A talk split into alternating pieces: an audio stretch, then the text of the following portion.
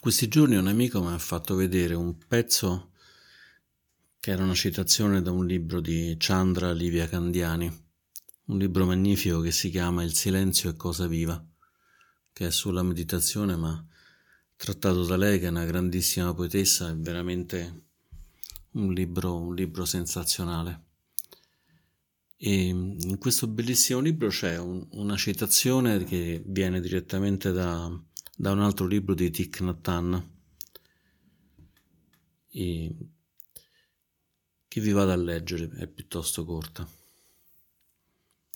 È un dialogo fra il Buddha e Ananda, il suo assistente e il suo cugino. Ananda è stato l'assistente per tutta la vita del Buddha, da, da praticamente dall'inizio del, del, suo percorso spirituale fino a, a, al momento del parinibbana, della morte del Buddha. La citazione è questa. Ananda, tra gli elementi interconnessi che hanno fatto sì che la ciotola esista, vedi l'acqua? Certo, signore.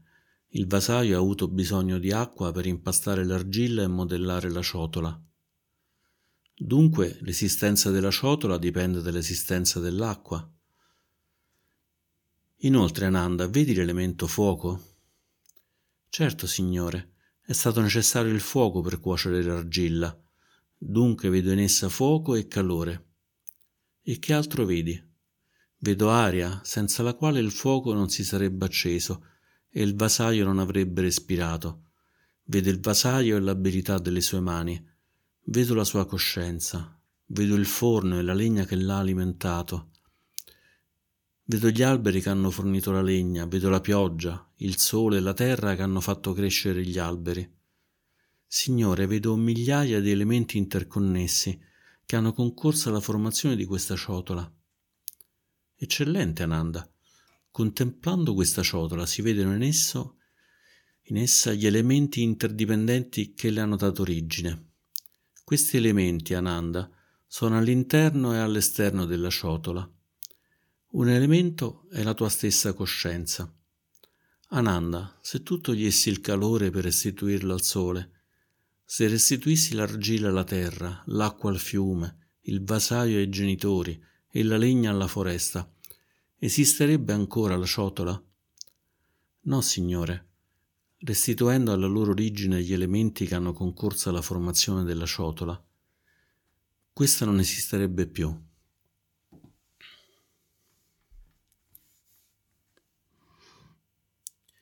Questa in realtà è l'essenza dell'insegnamento di Thich Nhat Hanh. Thich Nhat Hanh,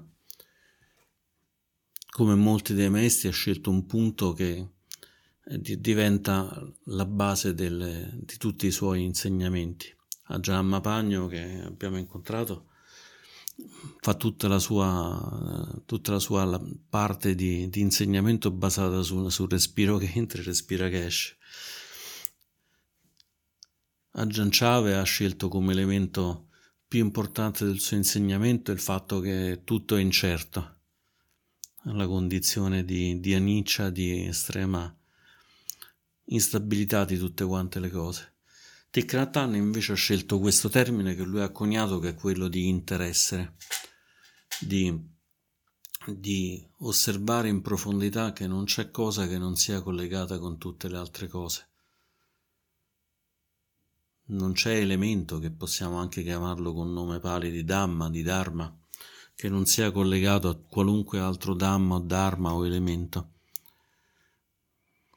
Per cui la ciotola piena di, piena di sole, di acqua, di genitori del vasaio, di chi l'ha portata e così via, e diventa un oggetto fenomenale che fa parte di tutti, di tutti gli esseri, non è più un oggetto così apparentemente semplice. Una parte che mi ha colpito di, di questa citazione è quella della coscienza, perché se osserviamo con, con calma possiamo osservare che c'è questa interdipendenza. Questa interdipendenza è anche una cosa molto moderna, un po' anche nella cultura scientifica da adesso, quello di riconoscere che in ogni cosa c'è comunque una dipendenza da, da mille altre cose.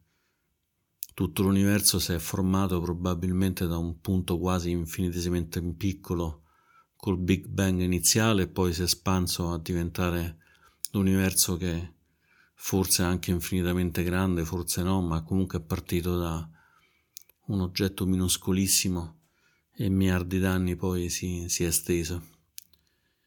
Così come possiamo riconoscere che la Terra è nata da, dall'aggregazione di polvere.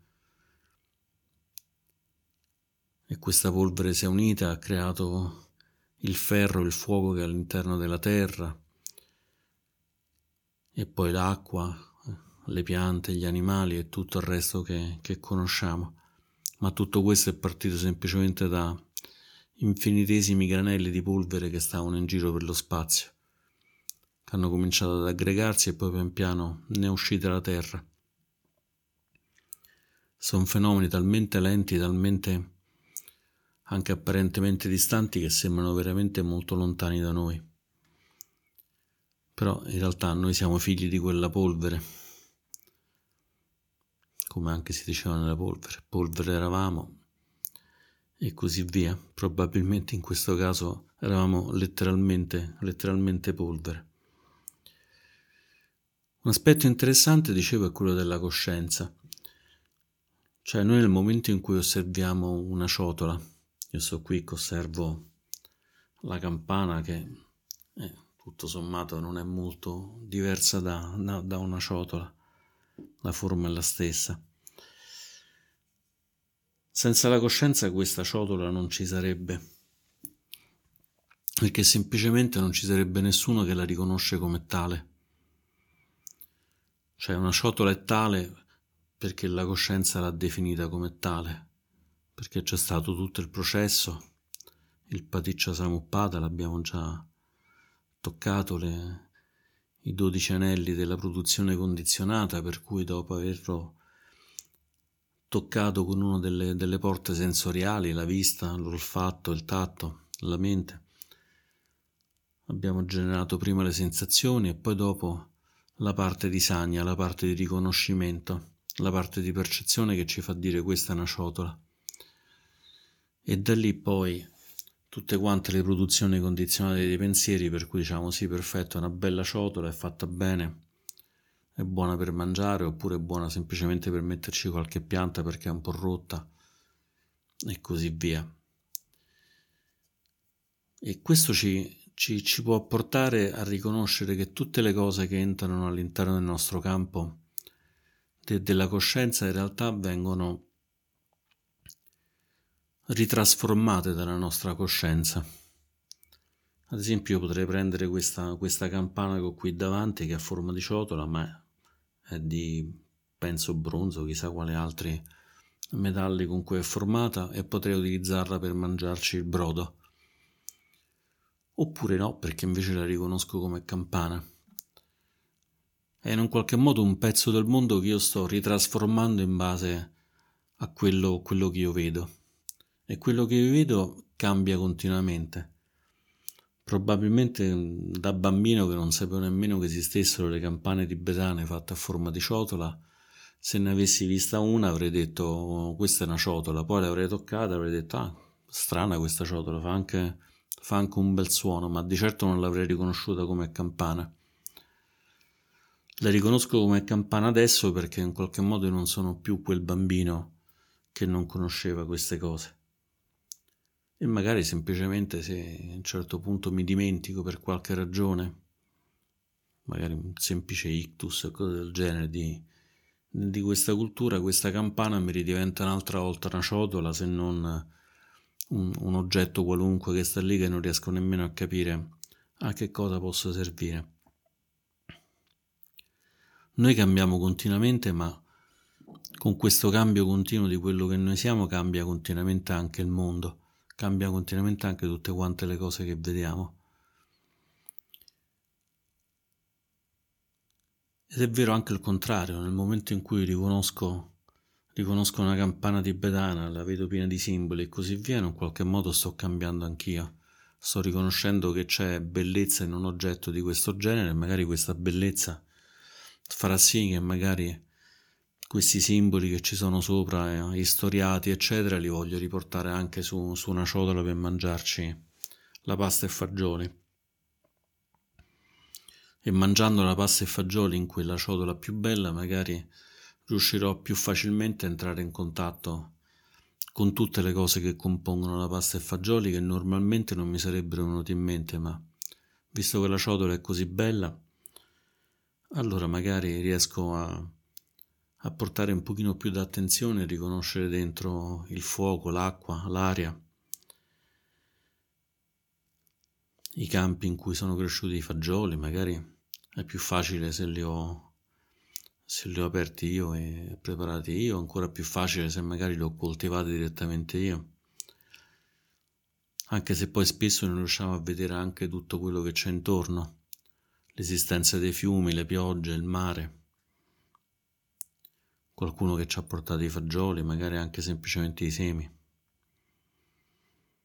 i concimi, gli animali che ci sono dentro. Se non ci fossero gli insetti a impollinare tutti i vari fiori e così via, non avremmo né fagioli né nient'altro.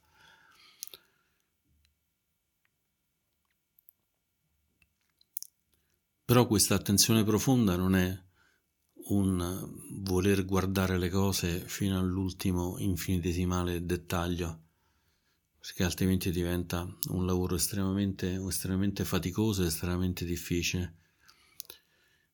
Quanto piuttosto lasciar, lasciare la percezione aperta a tutte le cose che compongono. E questo porta dei cambi decisivi nei, nei, nei rapporti, ad esempio, con le persone, perché quando si incontra una persona che fa cose, ad esempio, efferrate, questi giorni i giornali sono pieni di notizie veramente molto efferrate,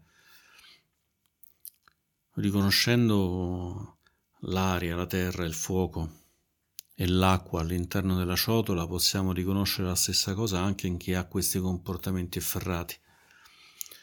E quindi riconoscere che se ci sono state questi effetti è perché ci sono state delle condizioni e magari aprire il nostro cuore anziché semplicemente a, a un senso di orrore anche un senso di compassione, che non vuol dire accettare queste cose, ma vuol dire riconoscerle e magari fare qualcosa per far sì che non si ripetano più. E portandolo al nostro interno possiamo riconoscere i nostri comportamenti che magari non ci vanno bene, magari siamo sovrappeso, magari un, non riusciamo ad imparare bene questa cosa che vorremmo tanto imparare, magari suoniamo uno strumento e non ci riesce di suonare un pezzo, riconoscere che ci sono comunque delle condizioni, provare anche un pochino più di, di compassione per noi, riconoscendo che non è una questione soltanto nostra, non ci siamo soltanto noi al mondo. Ogni volta che muoviamo una mano, un piede, in realtà sono tutti quanti i nostri antenati, tutto quanto il mondo che ci circonda, gli animali che stanno muovendo quel piede. E come ha detto in un titolo magnifico a Gian Somedo, eh, forse è quel momento in cui possiamo evitare di prendere la vita troppo personalmente. Se ci sono tutte quante queste condizioni, tutte quante queste cause, allora forse non,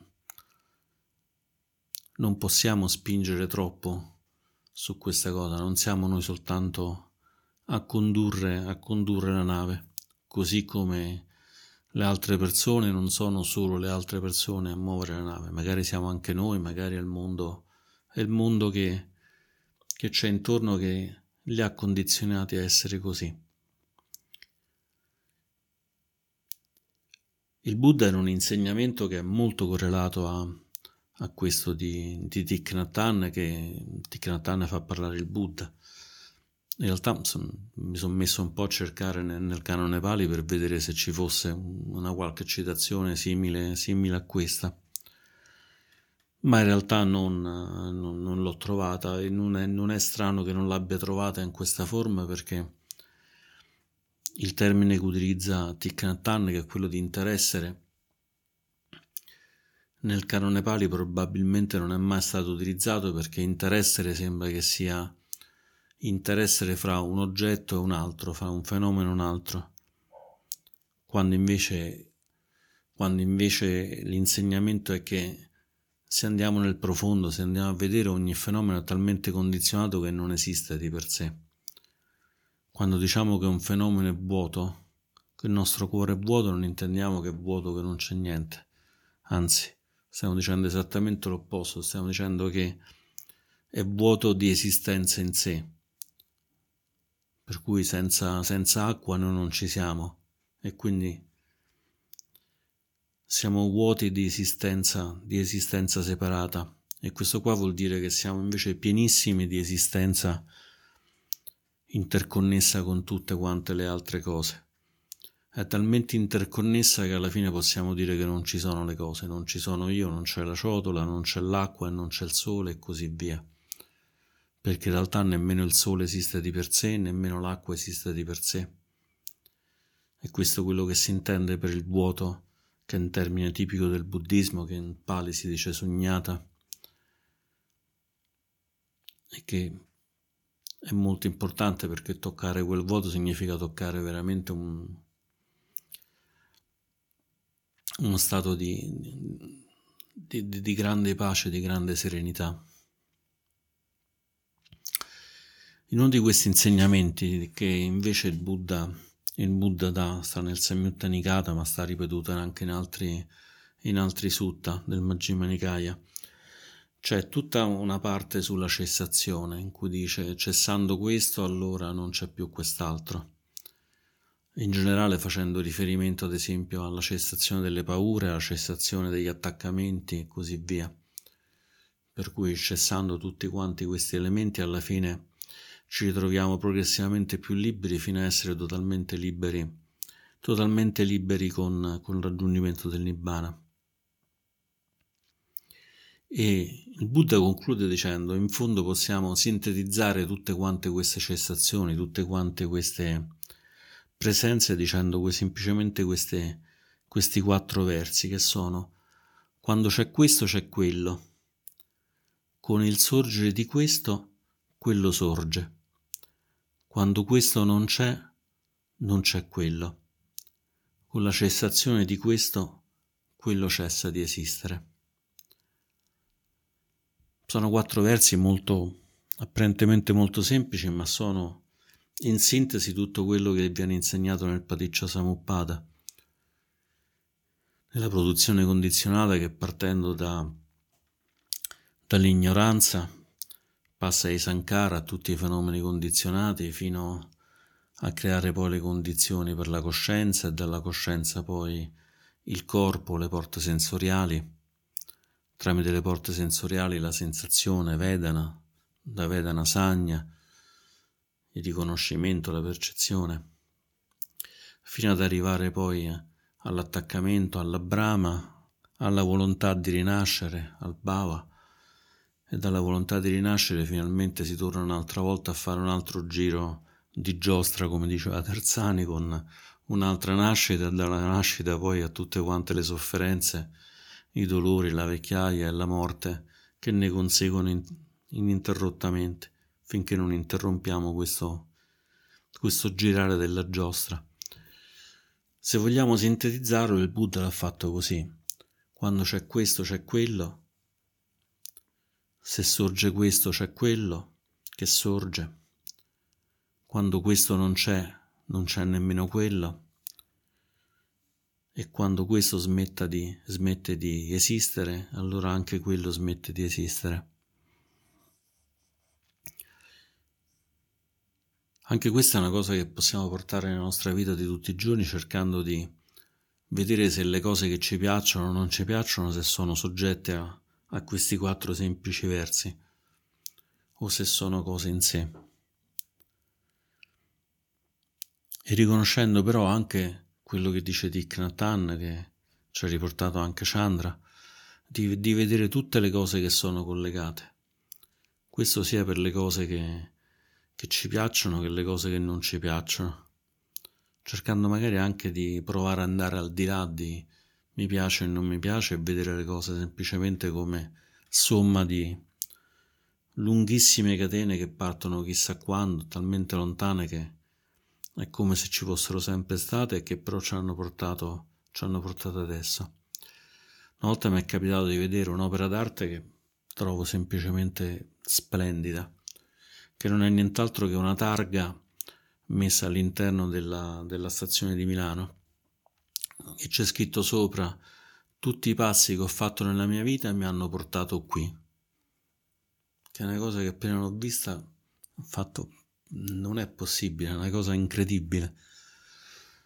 Perché noi tendiamo non solo a, a, a credere a un nostro sé permanente, a un nostro sé che non è condizionato da niente, ma tendiamo anche a credere che il nostro sé, il nostro essere sia in un qualche modo quasi istantaneo, come se non ci fosse una dipendenza causale di tutto quello che abbiamo fatto nella vita.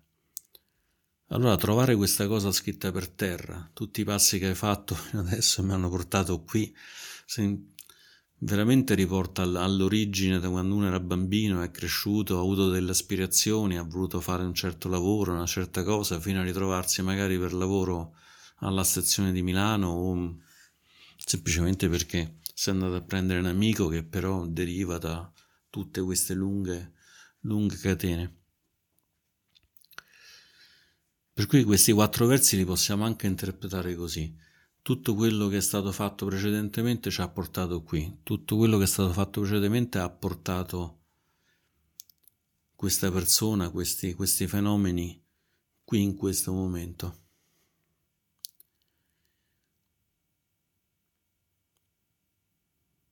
Ed è una cosa che vale la pena di approfondire, sia in meditazione seduta, sia anche semplicemente camminando, magari andando a vedere questa targa nella stazione di, di, di Milano. E con questo concludo le mie riflessioni di oggi. Grazie.